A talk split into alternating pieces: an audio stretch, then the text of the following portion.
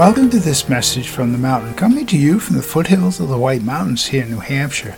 Today's podcast is titled Following the Path. We don't have much of any even ground up on the mountainside for walking, and I notice that, particularly in hip recovery, that I can feel it, and I like to take a cane for brace when I'm walking.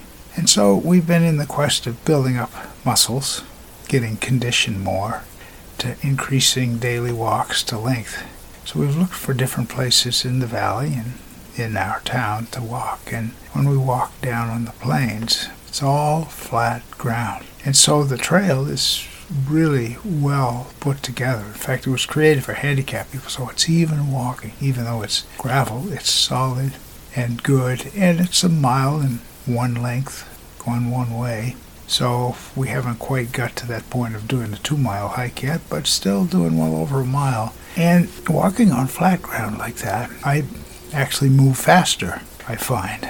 And I move slower and more cautiously as I'm walking on the hillside. And following our paths in life, it's like that. Sometimes it seems like we're just gliding along really fast and everything is coming together. And other times it's like kind of an awkward walk where we really are watching ourselves, our balance as we move forward.